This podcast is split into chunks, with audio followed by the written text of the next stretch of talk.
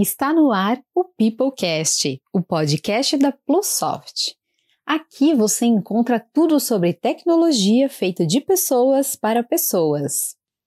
Sejam bem-vindos ao primeiro episódio do Peoplecast. Eu sou a Débora Oliveira e eu estou aqui com os meus colegas Bruno Alves e Mônica Vanderlei, que vão dividir as apresentações dos nossos próximos encontros.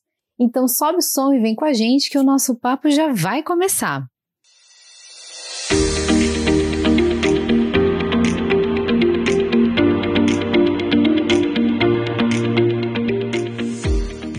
Mas calma, antes eu quero te apresentar o conceito do Peoplecast. O Peoplecast chegou para dar visibilidade para as pessoas que estão por trás das tecnologias. Aqui você encontra bate-papos com especialistas e empresas que estão surfando a onda da experiência do cliente nos canais digitais. A gente quer te contar tudo isso.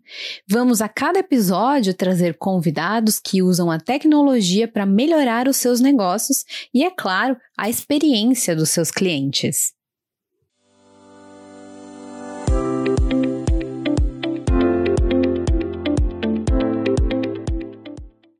Bruno, que tal a gente se apresentar? Você pode começar por aí? Olá, pessoal. Bem-vindo ao nosso Peoplecast. Meu nome é Bruno Alves, eu sou vice-presidente de inovação e marketing aqui na Plusoft e é um prazer estar aqui com vocês. E aí, Mônica, tudo bem?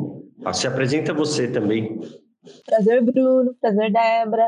Prazer você que nos ouve aqui no Peoplecast. É, meu nome é Mônica, eu trabalho na Plusoft como copywriter e tem experiência cobrindo temas de tecnologia, e a gente quer fazer aqui nesse podcast trazer várias discussões interessantes, tanto de experiência do cliente, como também de tendências do mercado. Então a gente está bem empolgado e esperamos que vocês gostem e continuem ouvindo a gente.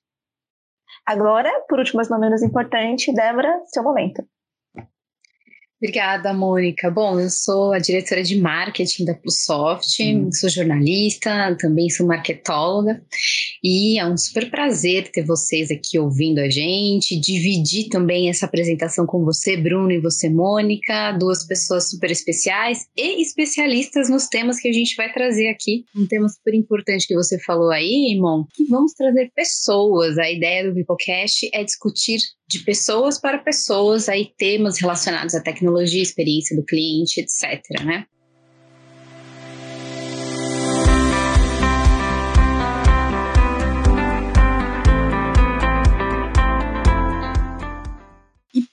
Esquentar aqui, olha que legal, eu trouxe um tema para a gente começar a discutir. É, na verdade, uma pesquisa.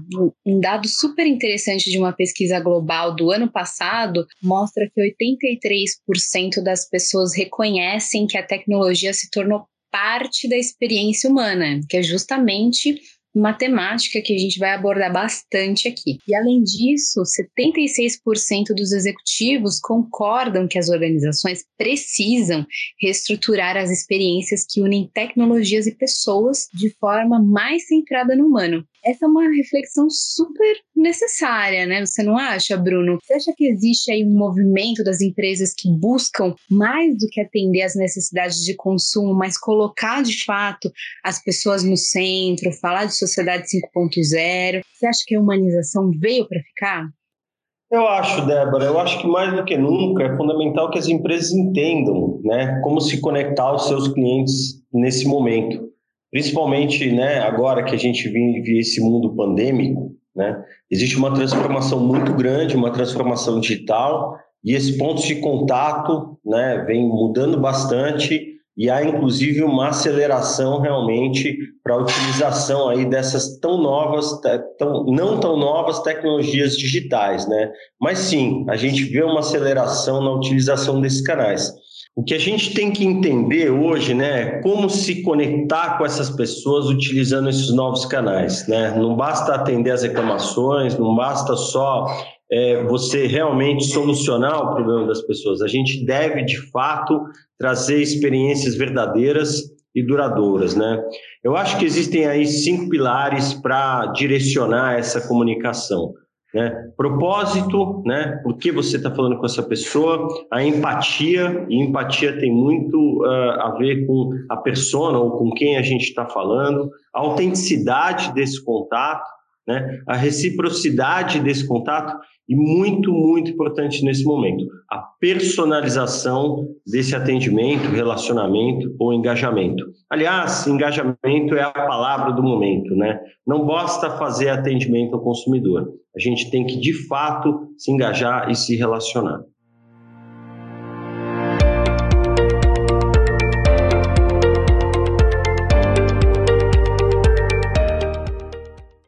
É, Mônica, aproveitando, eu tenho uma pergunta para você, né? Como você acha que o Human Experience é, aumenta a retenção dos clientes? Bem, Bruno, é, eu tenho, na verdade, gente, não é mentira, eu tenho um case para contar sobre isso, sobre como Human Experience melhora e ajuda as empresas a ter mais, aumentar a retenção do cliente e também aumentar os lucros. Por exemplo, eu, neste momento, estou desde janeiro tentando conversar com a minha imobiliária porque a gente te, eu tenho um problema aqui na luz da cozinha e eu não consigo conversar com as pessoas, não consigo falar com o proprietário. Eu sou sempre, toda vez que eu tento entrar em contato, eu falo com uma pessoa diferente, não tem histórico. As conversas sempre param no mesmo ponto, e isso desde janeiro. Então, a minha relação com a minha imobiliária, como vocês devem imaginar, não é a melhor. E quando você pensa em human experience dentro das empresas, é você promover uma, uma comunicação que tem, leve em consideração as pessoas, leve em consideração a necessidade do seu usuário e às vezes precisa se adaptar para conseguir, às vezes, não trazer a resposta que ele quer, mas trazer uma resposta que ele veja como é verdadeira. A gente tem aqui um dado da Deloitte, que ela fez uma pesquisa de Human Experience, dizendo que as empresas que prestam atenção, que observam esses cinco pilares, que são propósito, empatia, autenticidade, reciprocidade e personalização, as empresas que se preocupam com implementar esses aspectos na estratégia de negócio, elas melhoram a retenção dos clientes em 5%, porque a chance de ter esses problemas que eu tive e estou tendo, na verdade, diminui bastante, porque as empresas já se trabalham e se planejam para atender as pessoas de forma personalizada e realmente ouvir os problemas delas e conseguir é, contornar ou conseguir corrigir de uma forma mais satisfatória.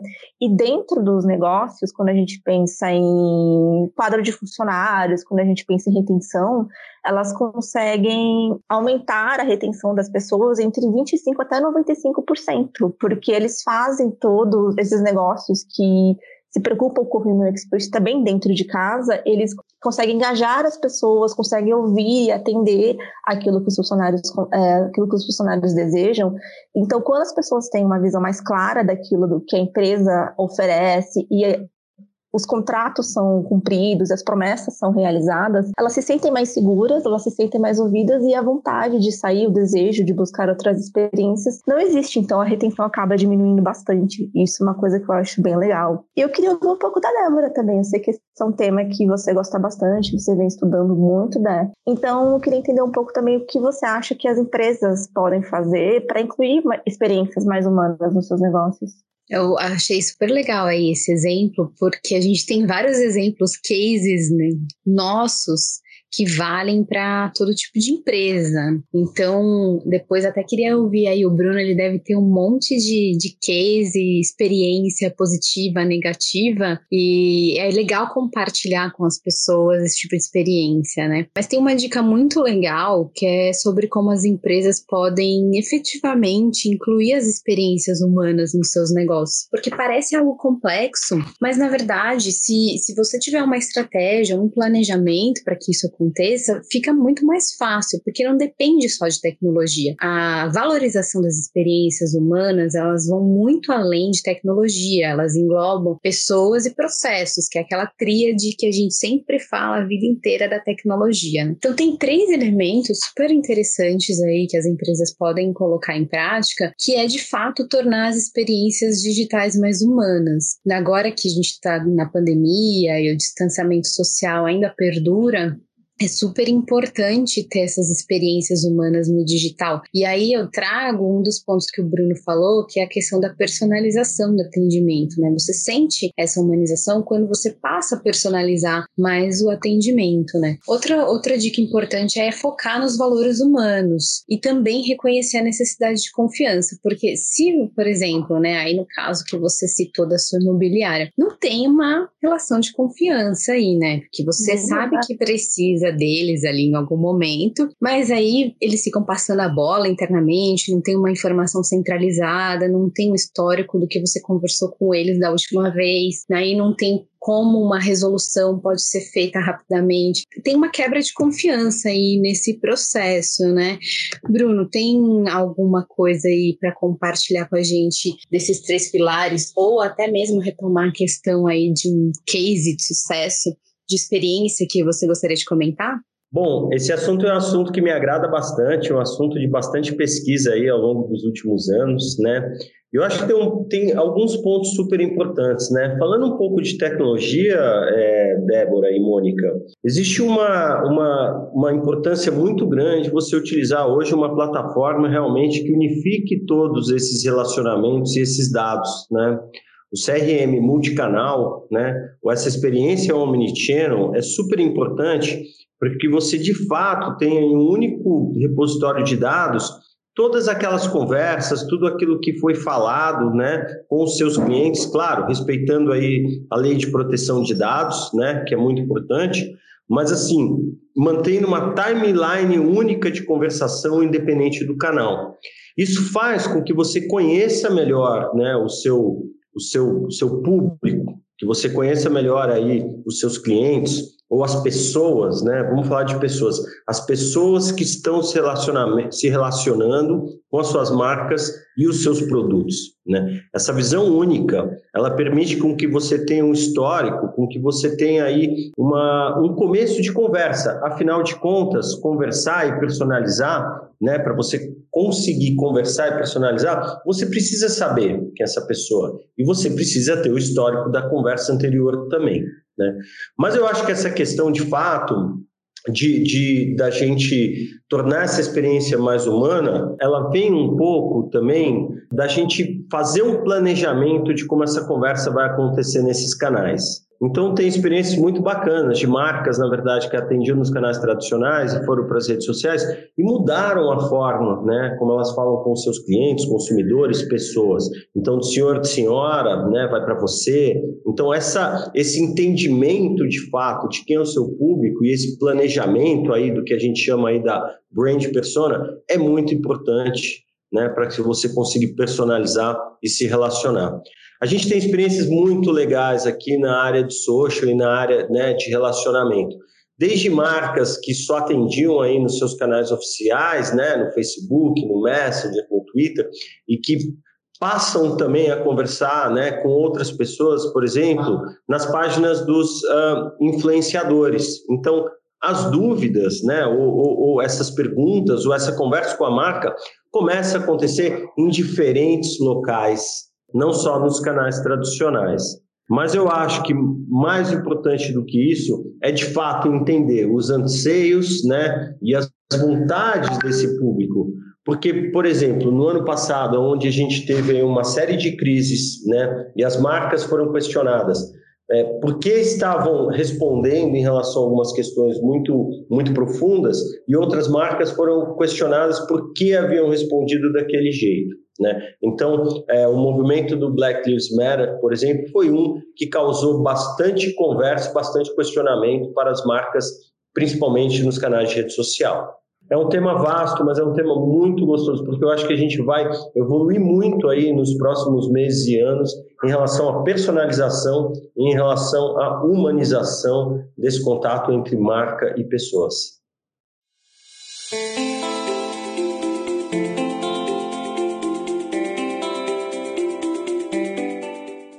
Mas, ô Mônica, pegando um gancho aí do que o Bruno falou, né, do atendimento via redes sociais, no universo digital, você já passou em algum momento por uma situação que buscou uma empresa ali no ambiente digital, nas redes sociais, e essa empresa pediu para você entrar em contato pelo saque, por outro canal, ou seja, não respeitando ali a, a forma que você gostaria de ser contatada? Nossa, Débora, pensando assim de cabeça, não. O que muitas vezes eu vejo que acontece, até porque, falando um pouco assim dos bastidores, eu, quando eu era essa pessoa que recebia as mensagens via social media, há ainda uma uma conversa na qual você precisa é, enviar a, é, a solicitação para a área de atendimento, não tem não existe muito uma integração entre áreas. Muitas vezes você precisa esperar, você precisa aguardar alguns dias, porque ainda é um processo muito demorado, ainda é um processo muito manual. Eu acho que com o passar do tempo, as áreas vão se integrar mais, tanto por conta da aceleração da tecnologia, como também pela visão de que trabalha, é, esse trabalho precisa ser realizado em conjunto, precisa ser realizado de forma mais integrada e respeitando a velocidade do digital, que é muito mais rápida do que em outros canais. E também eu acredito acredito que eu acredito muito do que o Bruno falou, especialmente aqui no Brasil, em que a gente já tem essa usa bastante redes sociais, em que a gente já define e estabelece essa comunicação mais próxima, de que as empresas têm que eh, abordar questões mais humanas, têm que se posicionar de forma mais humana e tem que melhorar o seu atendimento, tem que e para isso usar tecnologias que no meu caso, por exemplo, é, que eu acabei de mencionar com a imobiliária, que eu não precise falar pela quinta vez algo que eu já disse, que você consiga trazer as informações de forma mais fluida e que pelo menos esse primeiro contato aconteça de uma forma que cause menos frustração, que aproxime mais a marca das pessoas. Eu acho que realmente esse é o futuro e estou ansiosa para ver isso acontecer. Bruno, parece contraditório a gente falar que para humanizar precisa de mais tecnologia, mas é muito verdade isso, né? Não, sem dúvida. A tecnologia está aí para ajudar a gente principalmente hoje no que diz respeito ao entendimento dos dados, né? E quando a gente fala aí de relacionamento entre pessoas nessa nesse volume tão grande, por exemplo, entre né, marcas e pessoas aí nos seus canais de relacionamento, a gente precisa da tecnologia de fato para entender, né? Ou para ter uma visão melhor do que as pessoas estão buscando ou dos problemas que as pessoas estão tendo. A tecnologia ela é um meio, né, pessoal? A tecnologia não é um fim.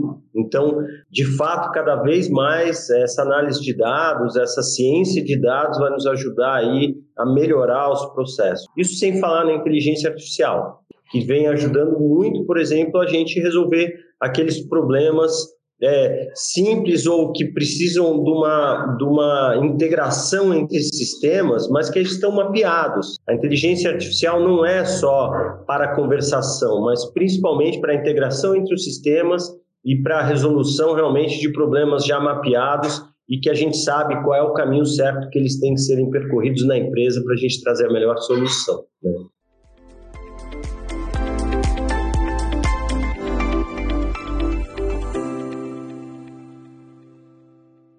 Pessoal, essas são apenas algumas das discussões que vamos trazer aqui. Se você curtiu nosso papo, não esquece de seguir a gente nas redes sociais e, claro, compartilhar. Por hoje é isso. Até o próximo episódio. Obrigado. Esse é o Peoplecast.